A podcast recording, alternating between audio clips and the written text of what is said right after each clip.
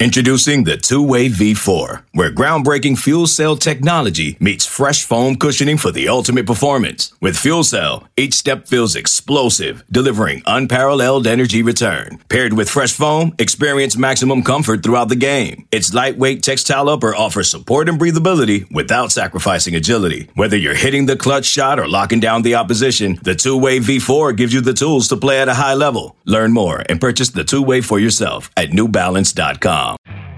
You could spend the weekend doing the same old whatever, or you could conquer the weekend in the all-new Hyundai Santa Fe. Visit HyundaiUSA.com for more details. Hyundai, there's joy in every journey. Welcome to another edition of Inside Carolina's Game Plan Podcast. I'm Tommy Ashley. We're sponsored by Johnny T-Shirt and JohnnyT-Shirt.com.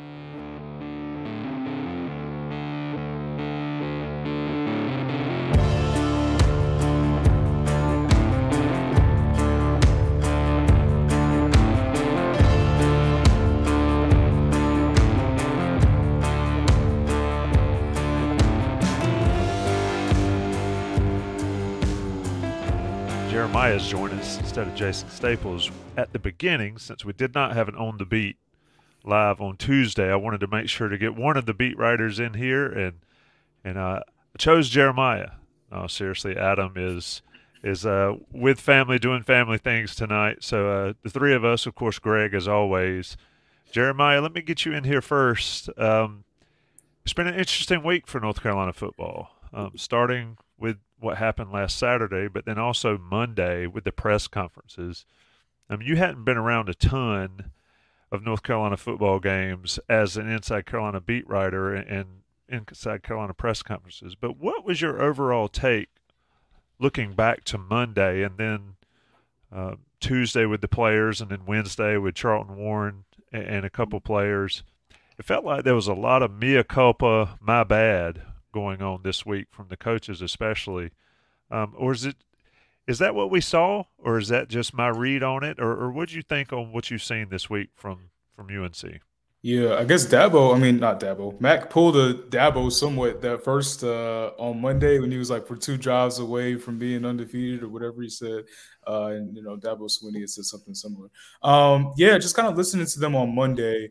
Um, you know, you're coming off two straight losses, two straight upset losses. Uh, and honestly, uh, you know, we're asking them questions of what's going wrong, particularly with the run defense, like what's been different. And I don't know that we got a great surefire answer necessarily from them, asking both players and coaches, like, you know, what the App State game was not great uh, from a running standpoint. But other than that, you had started out 6 and 0.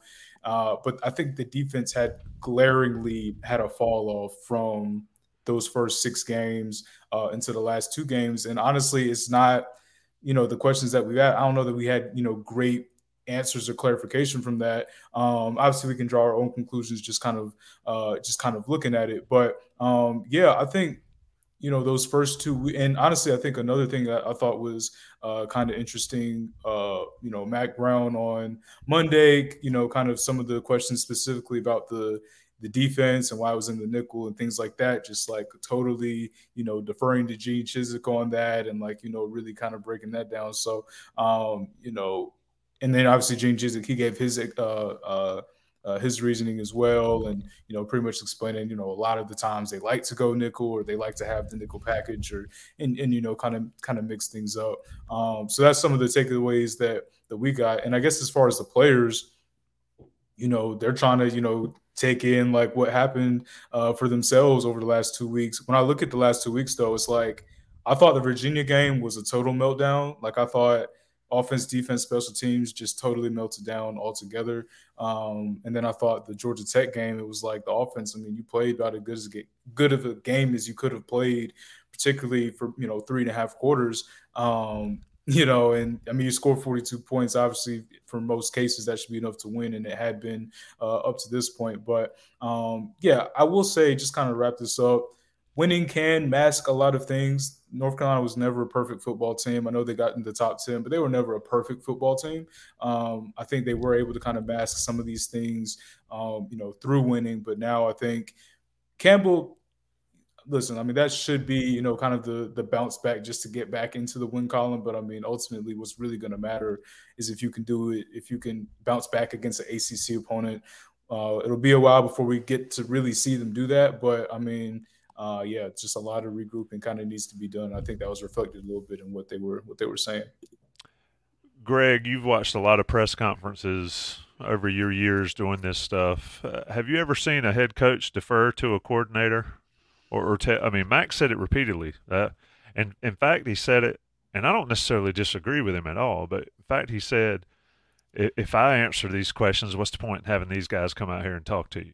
I don't, I don't think I've heard that aspect of it, but uh, Max said, Gene can get out here and talk about it. Gene can tell you about it or whatever. I thought that was an interesting part of it because – he's all he's always answered those questions and then said but you know they can explain it further or whatever but he had nothing to say about what that defense did on saturday that's the change to me at least from last year especially yeah we've heard a little bit of that from from mack over the years you know not to the extent of what monday was uh, but he's right. I mean, the the whole intent is to be able to get the the coordinators to offer their insight and explanation as to why their teams did what they did the previous game and then also looking ahead.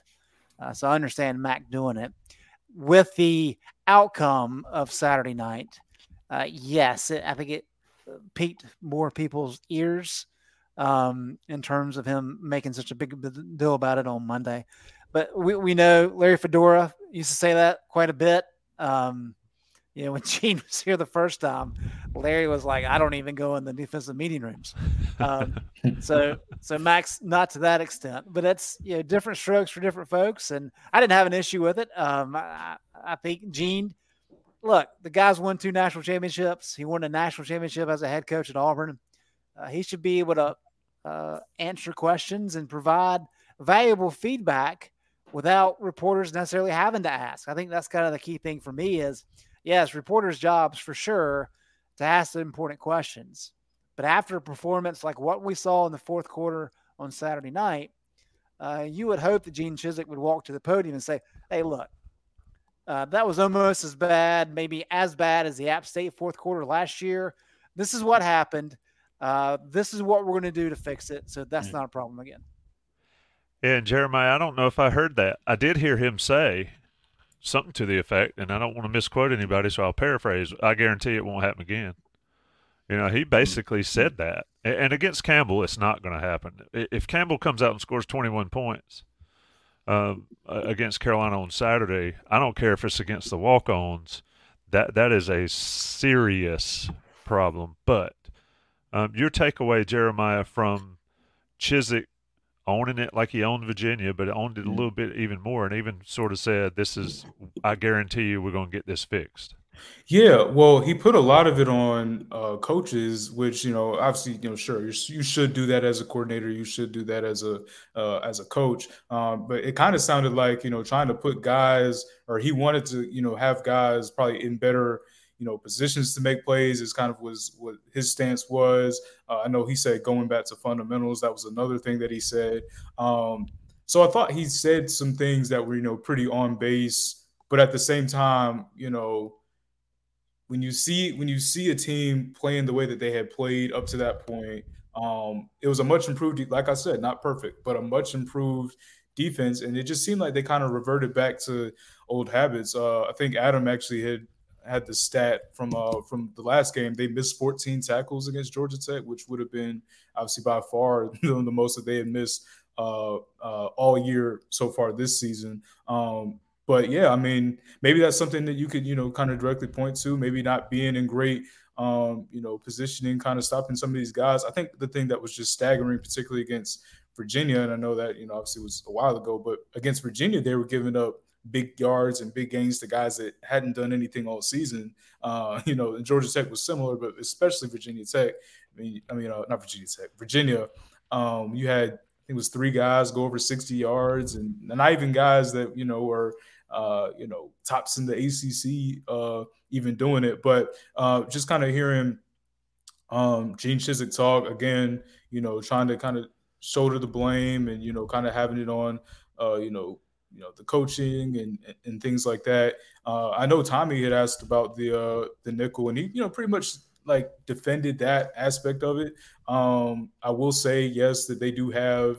I guess kind of the fact that they have the star out there. I guess that's kind of like where the where that comes from. Um, I do kind of tend to agree a little bit more with uh kind of with Tommy and Jason on that of you know you you know they're running the ball like kind of just you know jam it up in there, um, particularly late in that game because they they had just been so effective with it um, early on. But I guess that's some of my takeaways from uh you know from oh and then I guess one last thing he was talking about evaluating what teams you know go tos are you know as far as like what what areas do they try to exploit in UNC's defense maybe the more that they've played you know, more games they've played, the more they've kind of shown certain vulnerabilities or, or whatever that might be. So, um, but yeah, I think you know, hearing him talk was certainly interesting. I know a lot of people uh, kind of wanted to hear, uh, you know, about that just based on the last two weeks, especially since the defense had been playing had been playing pretty well prior to that.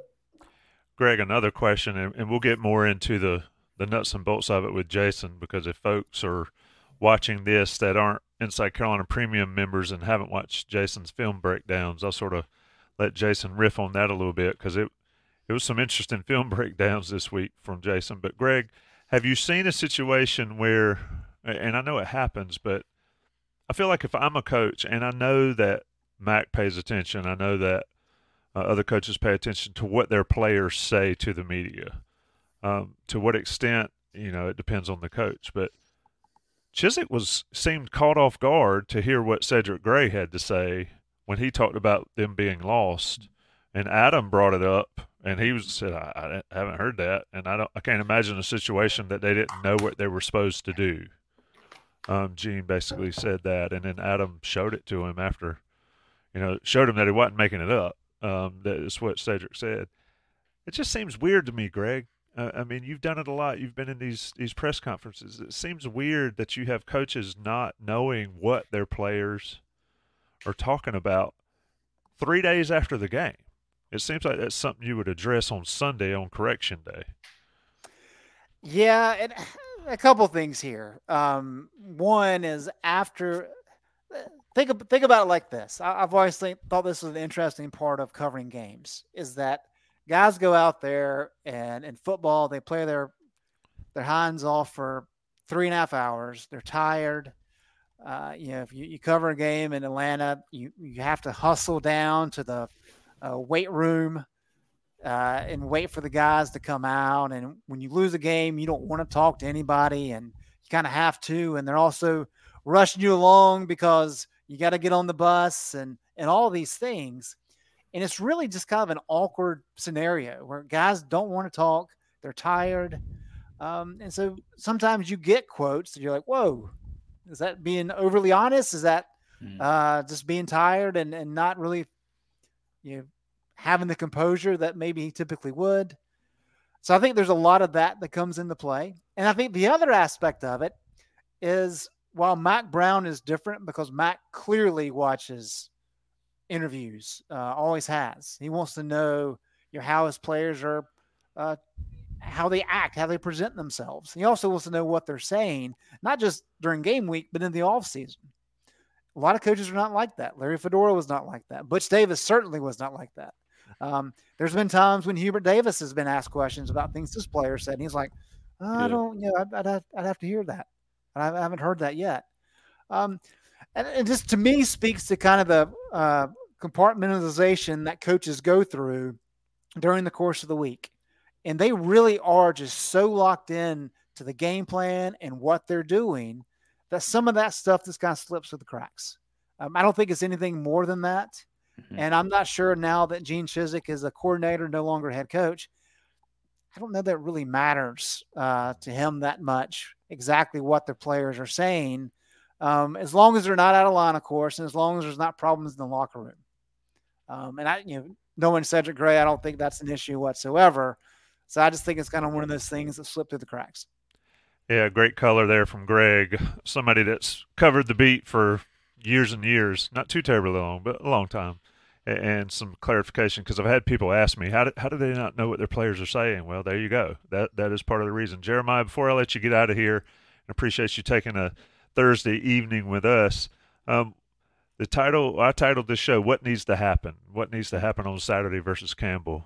Um, just in a nutshell, what needs to happen for you to think this this team made progress against a team that they should beat easily?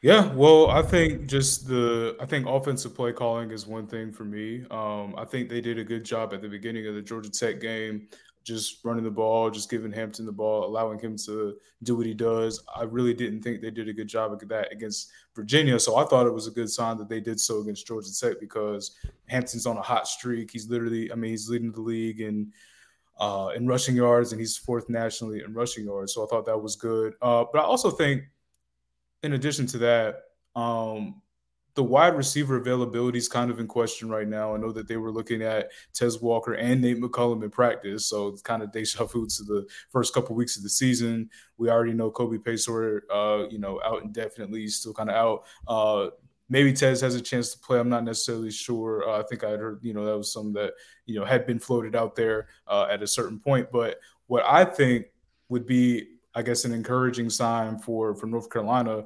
Uh, can you get the young guys out there? Like Doc Chapman had a big play last week, or two big plays last week, but one offensively. Um, can he get some more looks? Can you get some of these other younger guys in there? They've talked about some of those true freshman wide receivers in the past, getting them to learn some plays.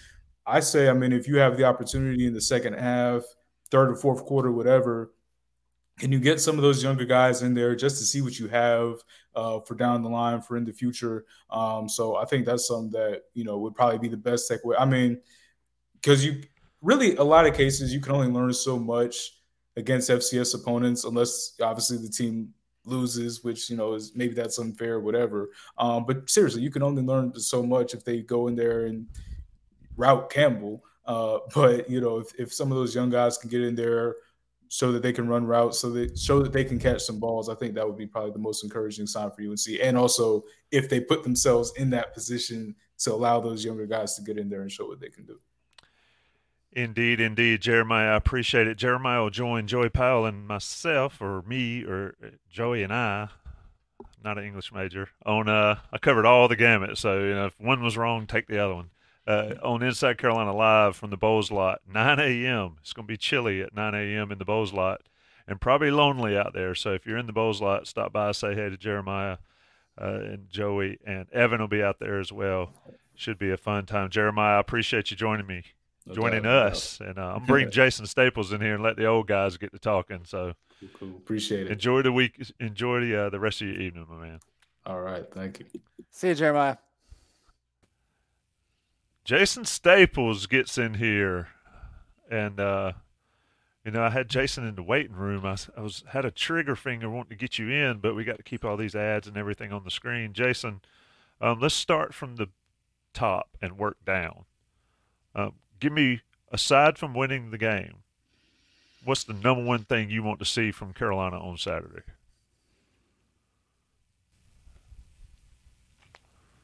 I have done it two weeks in a row. I have made the man speechless. Yeah. Um, the biggest thing is I want to see dominance up front on defense. This is an this is this is a lower level team. You are supposed to dominate that team up front. North Carolina has not dominated anybody up front since the South Carolina game. They've had some success here and there against some of those those other teams, but they have not dominated up front. If they don't dominate Campbell up front, and I'm talking about, you know, eight, nine plus tackles for loss type dominant and three and out type dominant, then I think they should be dissatisfied with the performance. Greg, same thing for you. I saw you shaking your head there. Yeah. I mean, Campbell's got a little bit of talent, but let's be honest. Didn't Rich, Richmond beat them by 30 last week? Yeah, I mean, well, we could start there if you want. I mean, if you look at uh, Bill Connelly does SP Plus for everybody on the planet, which is crazy to me. That's what he does. It's great. Uh, Campbell's 47th at the FCS level in SP Plus. So this is not even like a top 25 FCS team. So um, anybody thinking this is going to be an upset, uh, I mean, if it is, and I mean, just just pack pack all the coaches' bags and, and kind of exit stage left, right? Every one of them. Yeah, I, I don't think that's yes. going to be. I don't think that's going to be an issue. Uh, but I think Jason's exactly right. Look, the the issue with North Carolina, um, clearly, clearly the defense has kind of fallen off last two weeks. Kind of reverted back to what we saw against App State earlier in the year. Um, the offense hasn't been as good as they needed to be late in games the last two weeks. And look, the Carolina offense was fantastic last week. Uh, and, and, Matt kind of brought it up that, hey, you know, they had a chance to win and didn't. That's right. And I know that's kind of dumping on the offense when it was really a defensive issue, but it was the truth. Um, and so from there, it's really what Jason just said. It's not just for me, it's not just dominating at the line of scrimmage on defense, it's offensively. I think if you go back to the 2021 game against Wofford, you, what does everybody remember about that game? Not that Carolina won by 20, is that Carolina had first and goal at the five and then second and goal at the one and did not get in against Wofford. And I mean, are you surprised that they lost the next two games? No. So it, that's what it is for um, for North Carolina to be able to close out this season the way they want and to be able to have a chance to get back to Charlotte for the ACC championship game, they have to be better up front, especially on defense, but also on offense. Because I know the Duke Wake game, I guess that's still tied 14 14. Duke doesn't have a quarterback at the moment. They're playing a third string guy. But you know what Duke has? They have physicality in the trenches.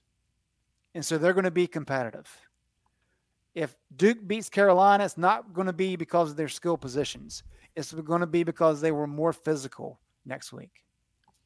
And so, more than anything, Carolina has to be dominant, to use Jason's word, up front on both sides. And that is the number one goal this weekend. Jason, you, you broke down the Georgia Tech tape, and quite frankly, um, uh, I, I, would not put that on my resume if I were anybody in blue on that field in what you showed there. But my question to you, and a couple questions are in chat, and you know Drake Maye in the chat says, "What's happened to Myles Murphy? What's happened to Travis Shaw?"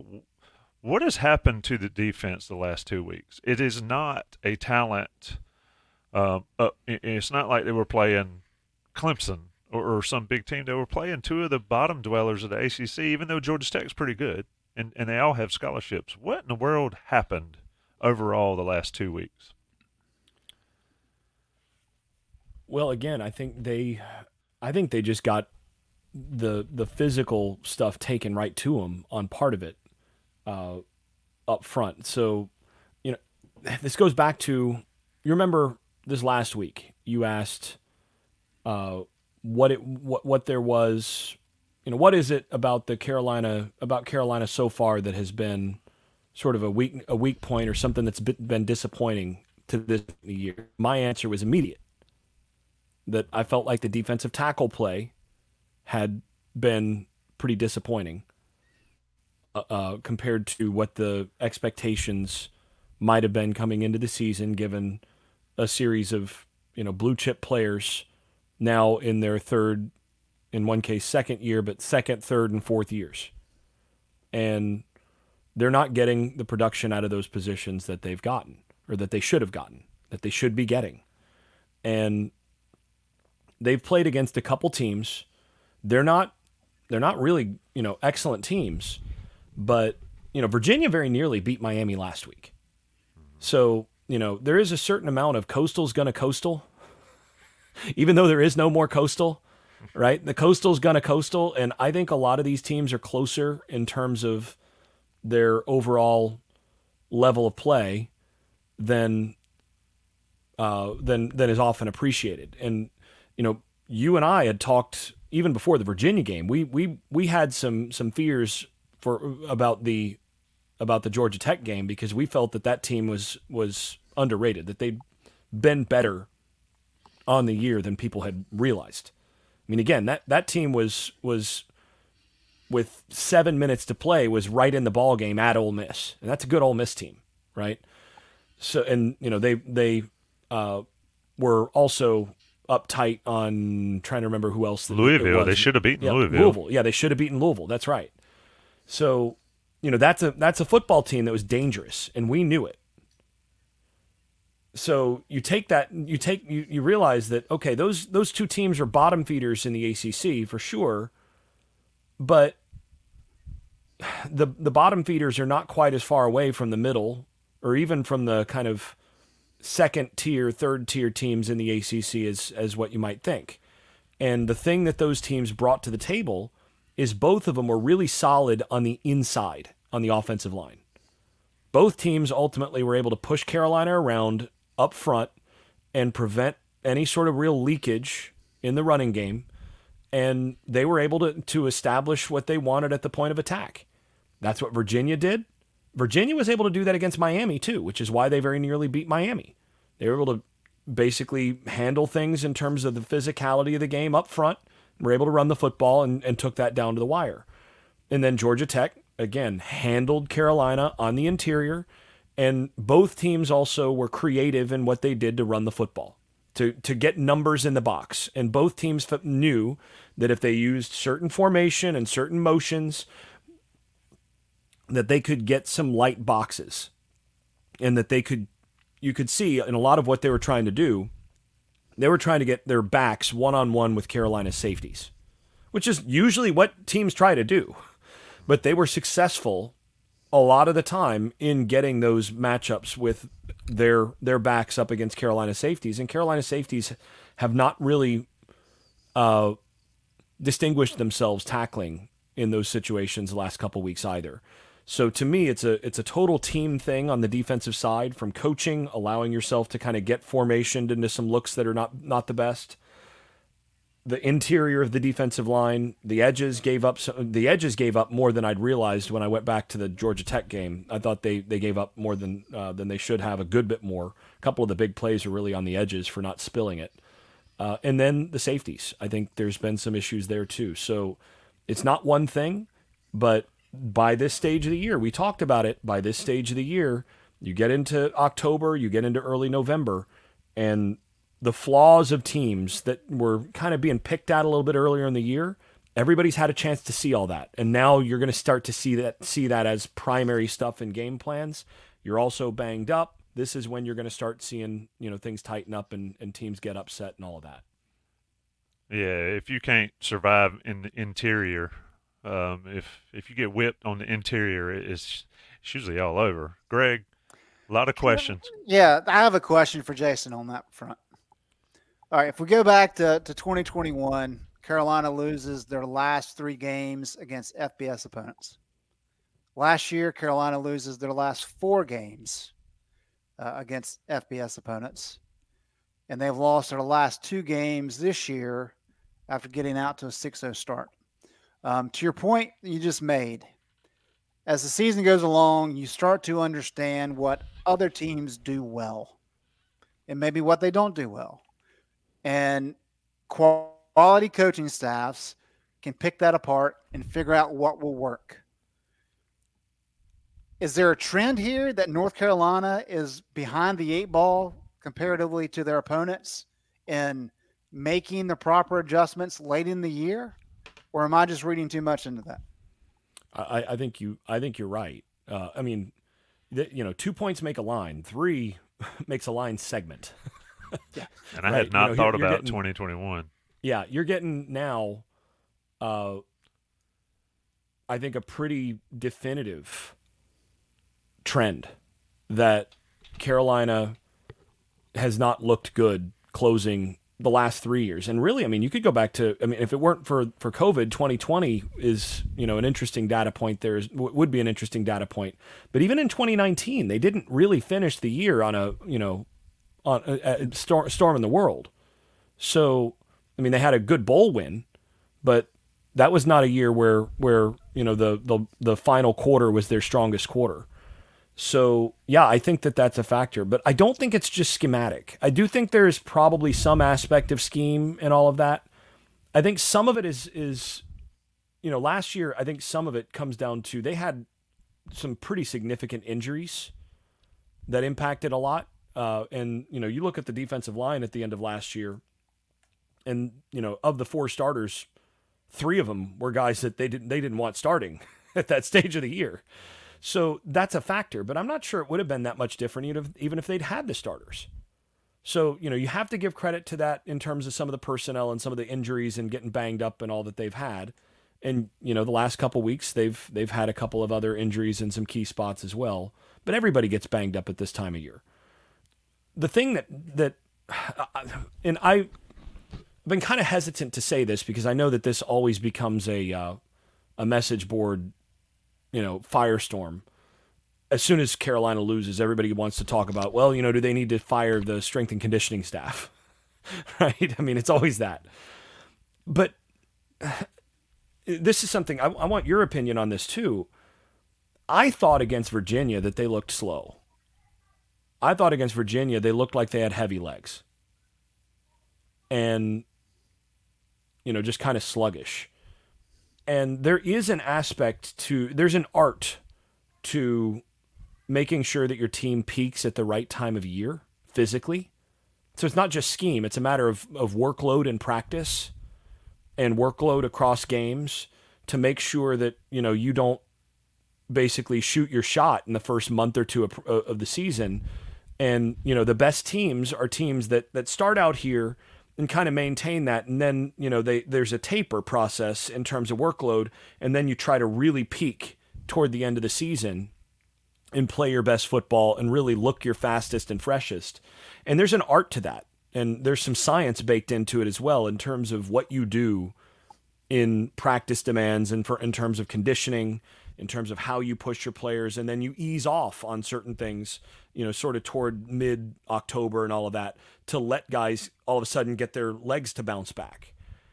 And I wonder if Carolina's just not doing a very good job of that and that not is not normally by the way from the strength staff i mean there is some aspect of back and forth from from that with the coaching staff and the strength staff but there is an aspect of load management and intensity in practice that i i wonder you know I, it just seemed to me that carolina the last couple weeks has seemed um has seemed sluggish and heavy legged at at certain positions especially well, me, certain positions. Let me ask you this, Jason, because we sort of talked about, um, you know, Carolina not being in game shape, or, or, they, they said they were tired, or they looked tired against Georgia Tech. They were on the field five plays in the third quarter, and they were gassed in the fourth. Um, you know, other than Kaimon Rucker with what 80 snaps, I think everybody else was down low enough.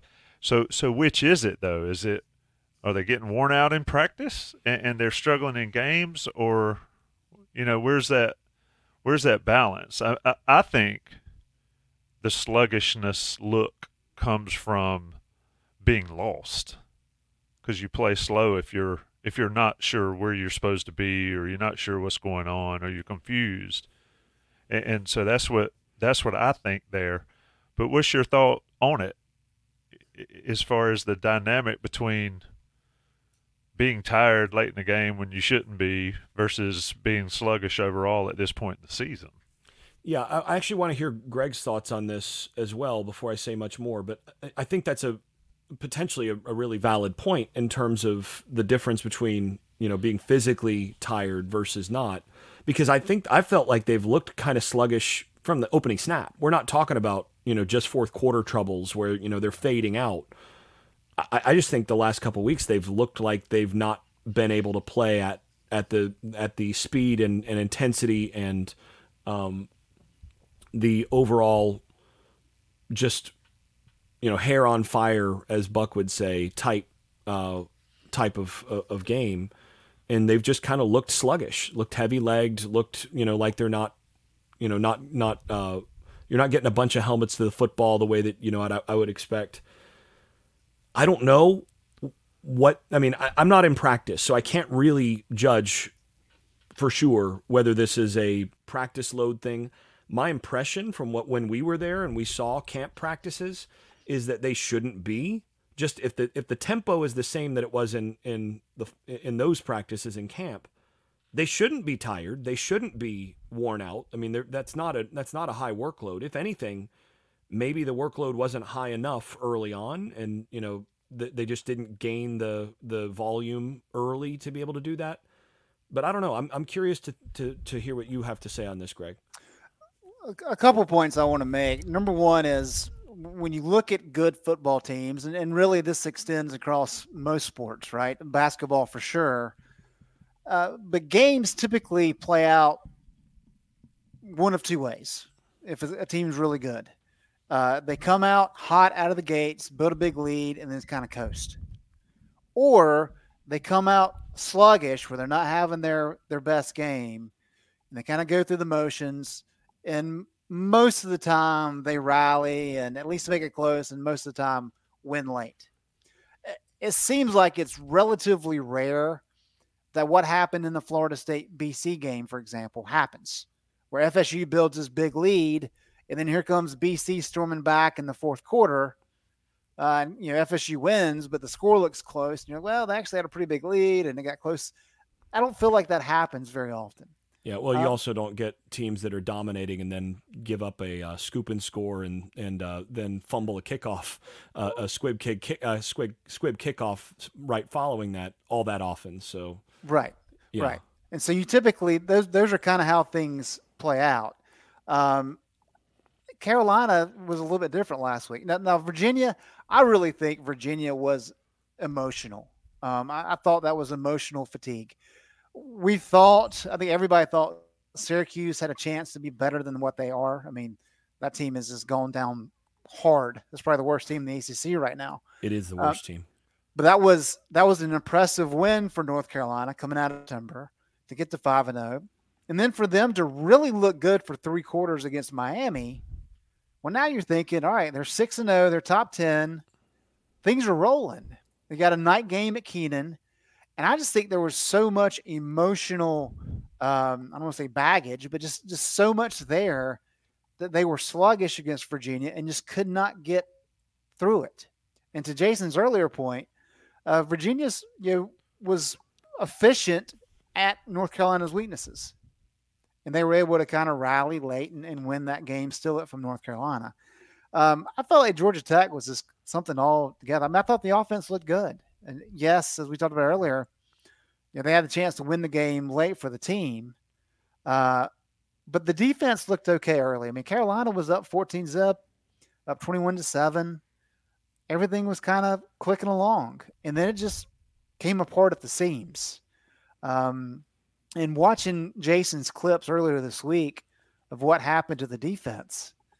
I mean, yeah, some of it's schematic, but a lot of it's just guys is kind of getting pushed around.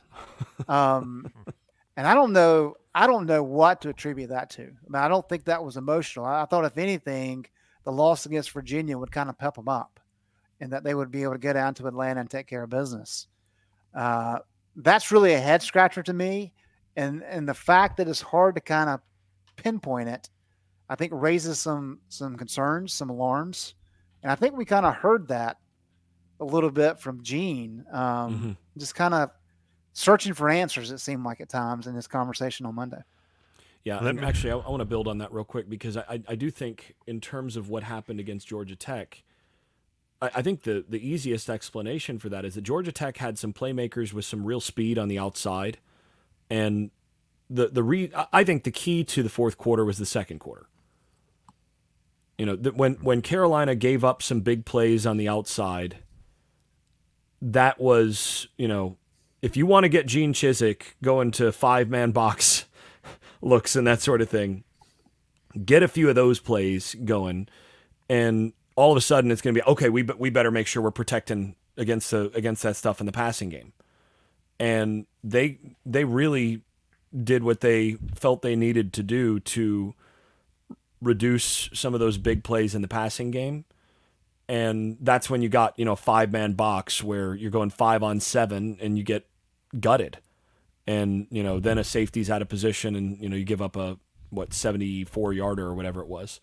Uh, that's when you know you're you're in you're you're in situations where I think they got in situations where they didn't believe that they could reliably single cover against those uh, the, the against the speed that Georgia Tech had outside, and so I think Gene felt like, well, you know, you got to take that away first, and then Georgia Tech at that point was able to run sort of at will because Carolina doesn't have dudes at the defensive tackle spot that are just, you know, dominating. And the edges I thought played their worst game of the season.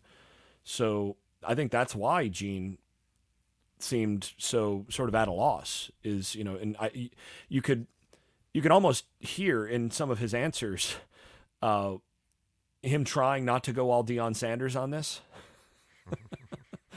I'm like you know, I don't. You've surely seen the clip of like uh, him talking about know, his OL. He's yeah, like, yeah, yeah I what, need, I got to go get some. What's the answer? The answer, the answer, you know, go and get, go and get new players on the offensive line. You got to go get new players. Simple as that. And Gene, you know, you could kind of hear him like, look, we, we, you got to defend the pass too. You can't just sell out to defend the run because, and you know, you could almost hear him like, well, we didn't do that very well. So, you know, I had to take that. So what are you to, what are you to get me for here? And you could kind of feel him trying to do that without tossing players under the bus to say like, we can't cover those guys. so I think that was a big part of it. The place where I disagree with Gene is in that situation, especially late when you had a chance to try to get the ball back and all of that, then you say to hell with it. If if you are going to beat me, you're going to have to beat me one on one because I'm just not going to let you do what you've done here uh, when you start getting gashed in the run, you have to change back and say, you know what, we're gonna we're gonna roll the dice with the single coverage. You have to, uh, especially with as well as some of the corners have played. So, you know, in other games, but um, but I, I thought he was trying to avoid kind of going full Deion there. Yeah, let me get. I, have gotten enamored just sitting here listening to you guys talk about it, and I forgot to read Johnny T-shirt. Mm. Forgot to talk about Johnny T-shirt. Certainly, uh, JohnnyT-shirt.com helps you all that are not here in North Carolina, not able to get to Chapel Hill. I mean, if you're in town for the Campbell game, it's an early one, so, so you might need to go to Johnny T-shirt after the fact. But go see him on East Franklin Street. Get whatever you need for North Carolina athletics, North Carolina gear, stickers, keychains, sweatshirts, and this type of weather. Anything you possibly need at Johnny T-shirt. They have sales all the time. If they have a sale, you can use your Inside Carolina 10% off if you're that premium subscriber and get that extra off your order uh, you know, one thing about premium subscriptions is if you haven't seen the Jason Staples films breakdown um, from the Georgia Tech game, I probably wouldn't watch it at this point. Don't eat before you. don't don't watch it. Maybe maybe a summertime view. that was uh, it was brutal, uh, but it is worth the price of admission, and you get that ten percent at Johnny T-shirt. National guys pay the bills. It's the game plan. Carolina and Camels on Saturday. This episode is brought to you by Progressive Insurance. Whether you love true crime or comedy, celebrity interviews or news, you call the shots on what's in your podcast queue. And guess what? Now you can call them on your auto insurance too with the Name Your Price tool from Progressive. It works just the way it sounds. You tell Progressive how much you want to pay for car insurance, and they'll show you coverage options that fit your budget. Get your quote today at progressive.com to join the over 28 million drivers who trust Progressive. Progressive Casualty Insurance Company and Affiliates. Price and coverage match limited by state law. Hey, it's Kaley Cuoco for Priceline. Ready to go to your happy place for a happy price? Well, why didn't you say so? Just download the Priceline app right now and save up to 60% on hotels. So, whether it's Cousin Kevin's Kazoo concert in Kansas City, go Kevin, or Becky's Bachelorette Bash in Bermuda, you never have to miss a trip ever again. So, download the Priceline app today. Your savings are waiting Go to your happy place for a happy price. Go to your happy price, Priceline. All right, let, us get back in here on, this game plan stuff. And Greg, I guess I come to you first. Um, to Jason's point on those film breakdowns, I think one key factor that I, am sure some people missed, you know, everybody who says fire defensive line coach, do this, do that.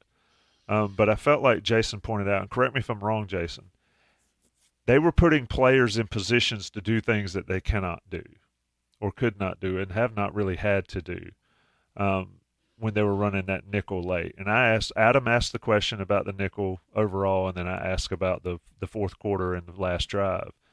He basically said, "We play nickel. It's what we do." um, you know, and, and yes, he has he talked about subtly talked about some shortcomings, but that's where the coaching aspect of it comes in to me, um, where you put guys in position to do things that they cannot do. That especially at this point in the season, that's that's the beef I have, and, and what gets me on the poor coaching aspect versus the talent aspect. You should know what your players can and cannot do at this point. Yeah, the tricky business is, you know, I, again, uh, so what I'm going to try to do now is I'm going to try to to speak for Gene Chizik if Gene Chizik was actually candid. right? So you know, I know, Greg, I know you know as well as anybody that what coaches say in press conferences is not what is necessarily going on in their head when that question is asked. right?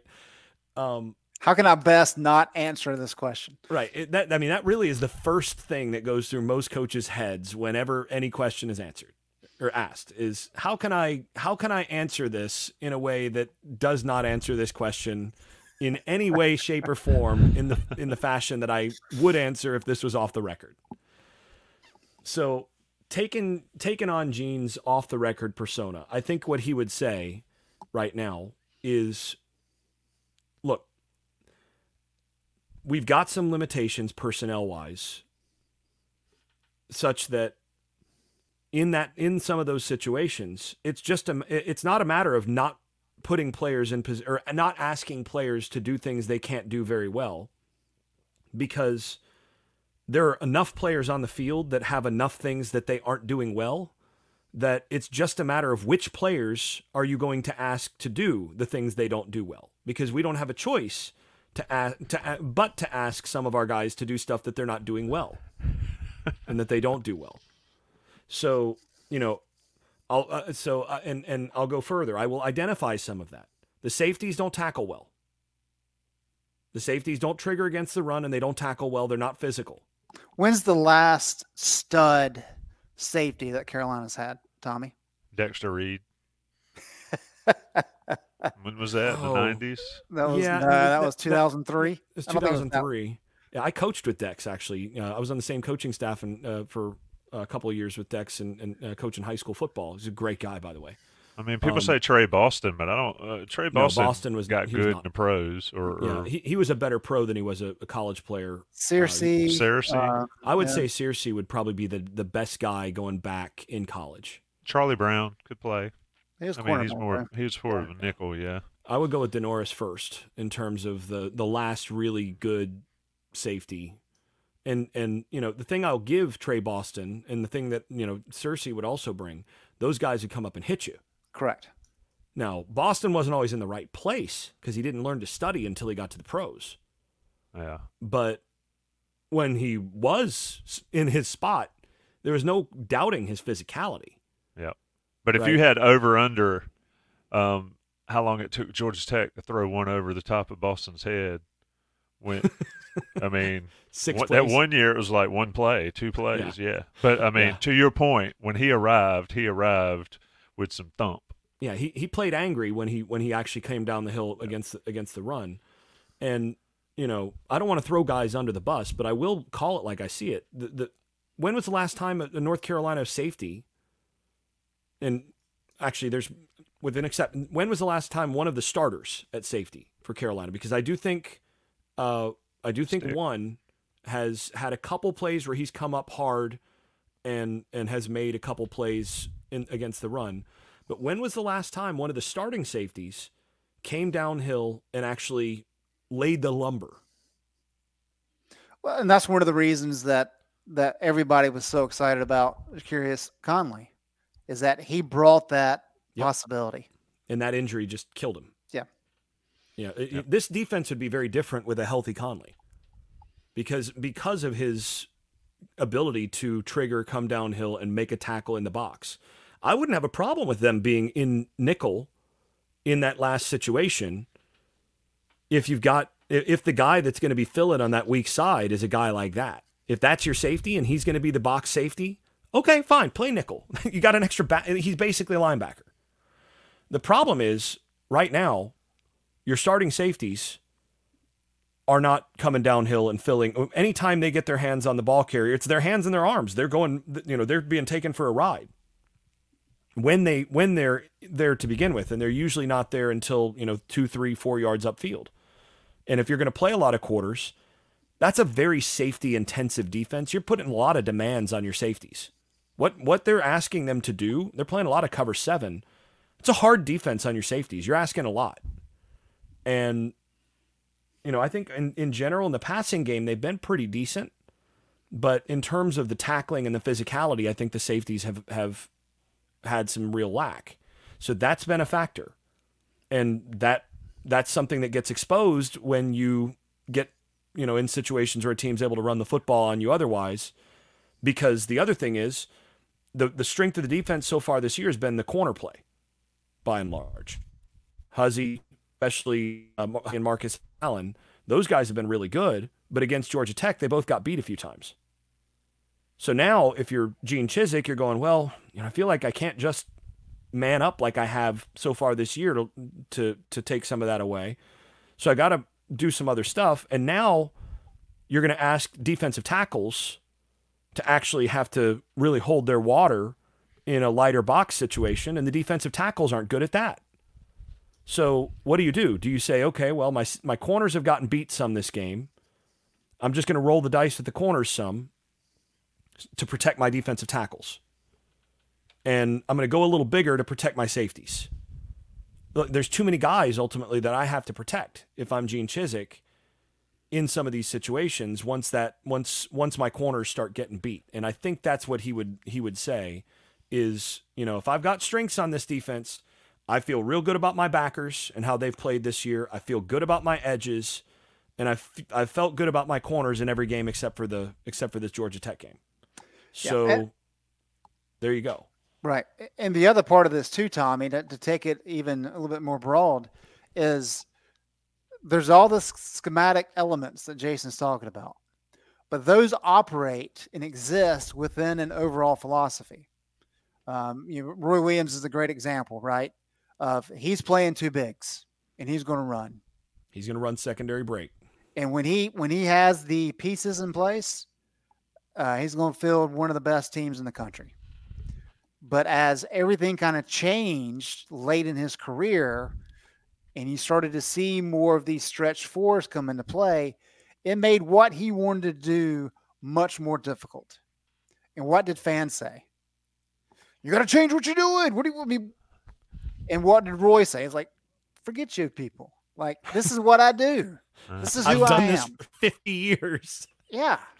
Um, and th- there's some of that in play here for Gene. I mean, look at this. If we go back 2015, Gene's first year in, in Chapel Hill, in the ACC, North Carolina ranked 13th out of 14 ACC teams in yards per carry allowed. 2016, Carolina ranked 10th in the ACC in yards per carry allowed. 2022, North Carolina ranked 13th in the ACC in yards per carry allowed. And this year, North Carolina ranks 11th in the ACC in yards per carry allowed. There's a lot of conversation about how you have to stop the run first. Every coach says it, Gene says it. But the data and the information on hand since he's been at North Carolina since 2015 says that's not the case. He is more concerned with getting beat over the top. He wants teams to slowly work their way down the field in hopes that they're going to make a mistake. In other words, what do we call it? Bend, Death don't break. Cuts. or, right. There's several phrases for it, right? or not complimentary football with an explosive offense. That's what I would call it. Well, that's that's the other part of it too. you and I've gone uh, gone off on this off air. Might yeah. as well bring that on air now. Right, for sure. But it's that's what it is. And so it's not just a matter of Gene saying, "Oh yeah, well we're just going to sell out to, to stop the run." I don't think he can physically or mentally do that because it's just not in his DNA. Not once they so he they they started doing that a little bit in the first half against Georgia Tech. The moment they start to give up plays in the passing game like they did, that's the moment where it's like, okay, we got it. We got to stop this. No, no, no. We're going back to no, no, no. no this got to stop. Yeah. Right. But it's still none of that changes the fact with two minutes and fifty four seconds left, there was not a chance Haynes King. It reminds me, and I'm going to bring up a Texas reference because I remember this game vividly. It was James Brown, quarterback for Texas back in the '90s, before before Mack got there. I think it was Coach Mackovic. Texas had the ball at the end of the game. Everybody knew they were going to run. They were going to run, and whoever they were playing, it might have been Nebraska or somebody. They stacked the box. It was like ten in the box, and it was third and five or whatever. And James Brown acted like he was going to run, run and threw a pass and completed a pass. They win the game.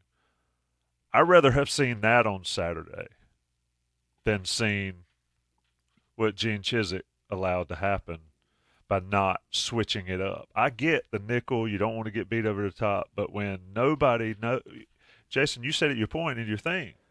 It's like the wide the, the three plays across the top on Madden are all run up the middles. The three plays on the bottom are all run up the middles. They're not going to throw the ball, and you're still in nickel. We're still playing prevent defense. Put, I put in punt block, man. Just do it. like you said on the day after. I mean that that that is why it's all a bunch of BS. I, I mean, I get I get scheme, I get um, the way you do things. I mean, Roy Williams did that same thing and won national championship in seventeen. That's the issue with me, Jason, is the lack of adaptability when you know what's coming. Yeah, the bigger problem for me is the indication of we play nickel, meaning we've not really done any we've we've not really practiced anything else. That's what that means. That's right? exactly That's what, that what that means is look, we don't have other packages to go to go to when teams go heavy. We we just really haven't we don't have that. That to me, look, if I'm if I'm NC State and I hear that, you know what I'm doing for the next couple weeks? I'm figuring out how can I run three tight ends all game. and they'll do it. and just run a team like downhill. that will do it. Duke will do it. Yeah, why? Because if I if I hear that and I'm like, they're a nickel team, and their answer to this is nickel. Even when they went big, they're just going nickel. Okay, well, let's find out if they've even practiced other personnel. Well, that that reminds me very vividly of a conversation I had with a staff member after the Russell Athletic Bowl in 2015 when Baylor, they're still running for yards, I think. Uh, I asked him, I was like, once they started making it clear they were going to run the ball with a bunch of big guys, could you not just change things up dramatically? and his response was, "What do you want us to do? Draw up plays in the dirt." Meaning Well, they did not honestly- have any other options. Honestly, my my preference in certain cases, Yeah, in in that case, my answer is Steve Spurrier fly. did it. Get the drawing. Sometimes that is the only answer. If you're going to give up 700 yards one way or the other, you might as well do it drawing some plays up in the dirt. Yeah. And I know this is, you know, anathema to modern coaches for whom preparation is everything, but that's my thing. That's exactly my point here is if you are going to take that approach, then that means you need to dedicate a certain amount of time every during camp and every week to some other packages. Now, you've got you've got a goal line package already. Why what I don't understand is okay, yeah, you're a nickel team. That's a goal line situation. It may be in the middle of the field, but that's goal line. Stick your goal line package out there. And I've seen it. You've got it. But this is one where the uh the, the thing that I want to see is okay, if let's say NC State does come out and they're in 12 personnel or 22 personnel or you know 13 personnel, so three tight ends or two tight ends or two tight ends and a back, two tight ends and two backs. If they go heavy, or if Duke does that, because Duke will do it, if you're going to match in nickel, you're going to get beat. Which means to me, you'd better have some other options. You'd better have some options where, let's say, Amari Gainer is on the field at Sam. And now you're going bigger and you're gonna you're gonna crowd the line of scrimmage with five guys on the on the line of scrimmage and two backers, and you're gonna force them to to play against some bigger personnel. Or if you're not if you don't think that's gonna work, you go with a true five man defensive line. You stick another defensive tackle on there. You move one of your guys out. You you you've got to have some other personnel packages. And I understand they don't feel like they have a ton of personnel to do some of that stuff with, but that's what you have to have. You have to have some of that ready for those situations where it's like, look, th- this is our only choice. Like there, there's there's certain situations where in that at the end of the game the the situation is you go three corners, one one safety on the field, and you stick an extra backer out there to make sure that, that you have a backer triggering downhill from that in the box position.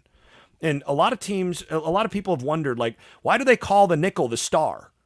You know, what what's the star and money and all these other things? The whole point of that terminology.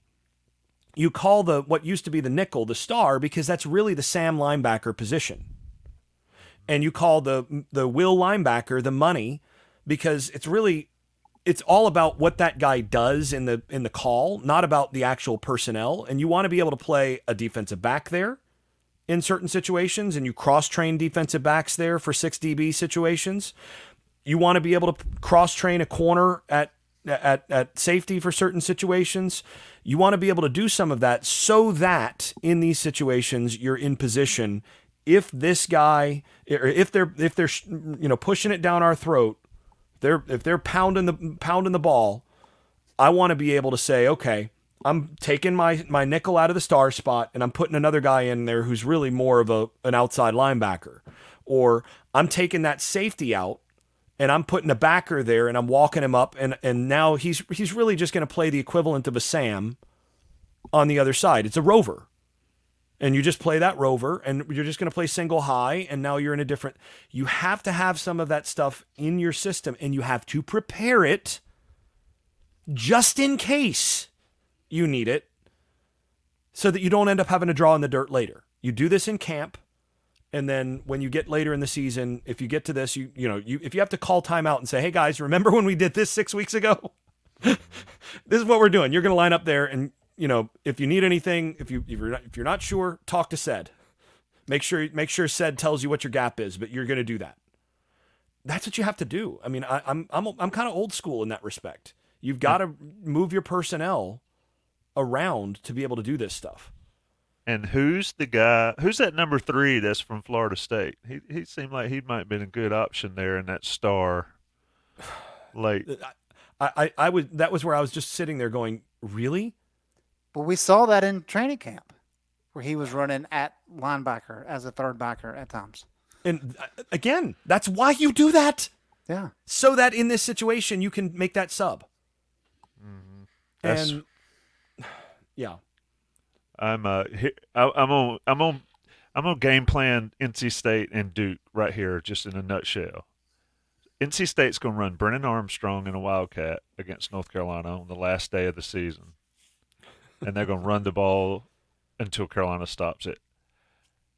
Uh, Duke's going to do the same thing with one of their quarterbacks next week, and we'll see if it changes. So that gets me to this point. Now I got to talk about congruity. We're getting out of here. I am not spending an hour and a half on the game plan on, uh, you know, Carolina Camels? Campbell, the Yeah. Camels, the fighting Roll Camels. humps. I've got Roll a um, I've got a Mike Minter signed helmet. I should have put it right here for that one. Uh, but I'm going to talk about congruity because we're going to get to some predictions and what needs to happen on Saturday. But first, we're going to talk about what you need to do if you're a small business owner. North Carolina-based national coverage, personal presence, you know, local support, great customer ser- uh, customer service. That's what congruity does. They manage the HR and the payroll aspect of your business. They take care of your people so you can grow the business. And they are obsessed, like I said, with customer service. They become part of your team, doing all that heavy lifting, providing that essential admin support. And they're a single point of contact for all those type needs. If you're a business owner, you know that payroll and and HR and, and all that kind of stuff can be maddening. Congruity takes it all under their umbrella and takes care of it for you. So do this if you're a small business owner here on this Inside Carolina show listening. Go to congruityhr.com slash Tar Heels, fill out the form, get a free assessment, and they will let you know what they can do. Darren and Matt and that crowd, customer service, like I said, they're all about growing businesses, and they're North Carolina based national team. So that's your that's your job, folks. If you listen to nothing I say, congruityhr.com front slash Tar Heels and get it done with congruity. All right. I'm, I'm not going to ask for predictions because I really don't care what the score is. I will say if North Carolina gives up 21 points, uh, it's going to be a fun day after, Jason. Uh, but, Greg, what do you need to see on Saturday to to change the course of how you think this season is going to go? Uh, unfortunately, Tommy, um, there's nothing really that I can see on Saturday that will change my opinion. I, other I other than Man, a that loss, Was, that was going to be exactly my answer too. um, other than a loss, right? Um, look, Campbell, as I said, they're they're 47th in in SP plus at the FCS level. They are pretty good offensively. They're top 20. Um, Hajj-Malik Williams is a good quarterback. Uh, VJ Wilkins is a really good wide receiver. They score 34 points a game. Uh, I think it's going to be you know a challenge for the defense in terms of it'll be a good opportunity for the defense to have to execute. Can the defense shut this team out? Yes, but they are going to have to play better than they have the last two weeks for that to happen. Um, I think Drake Maye and, and North Carolina's offense can score pretty much as many points as they want. Um, you know, Campbell has 25 freshmen and 28 transfers in, which is just a crazy number. Uh, but I don't think that's really going to change things. Let me give you these numbers here. Campbell's last three games against FBS opponents, and they're 0 10 all time. Uh, last three games, though, in 2020, played Wake Forest, lost 66 to 14. Two years ago, they played Liberty, lost 48 to 7. And last year, they went down to Greenville, and ECU was not good last year and lost 49 to 10. So you didn't ask for a you asked for a, an answer and I didn't give you one. Then you didn't said you didn't want a score prediction, but I am going to give you that. I think this is a game that North Carolina should handily win, you know, like 56 to 7. So Jason, what's the point? What's the point of Saturday? I changed the question on you. You want the honest answer?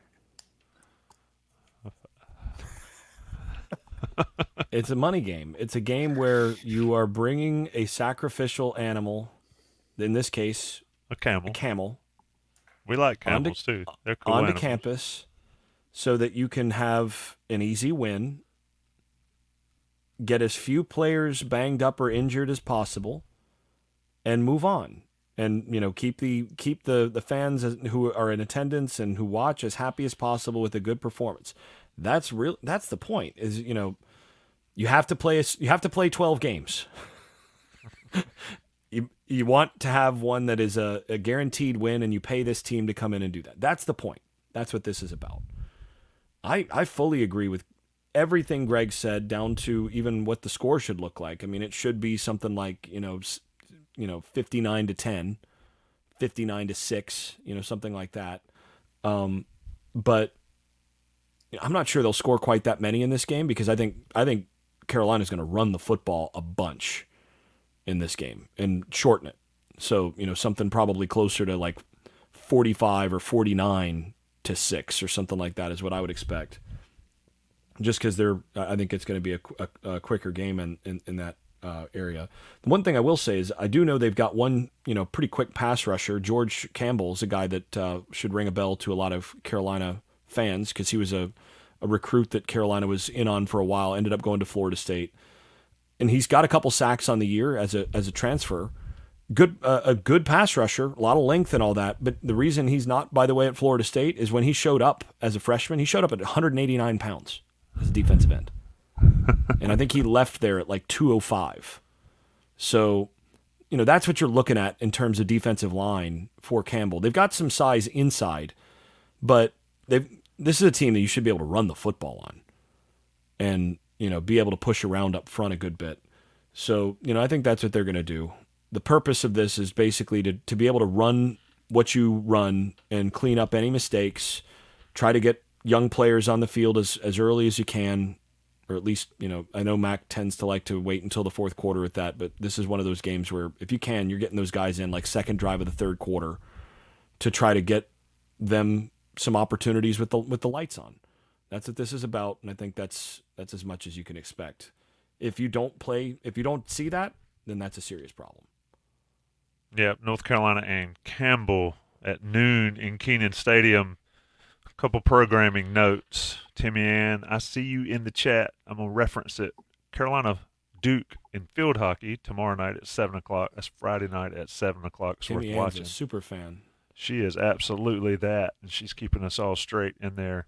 Duke and Carolina one and two seeds in the ACC tournament. Erin Matson going for her first ACC championship as coach.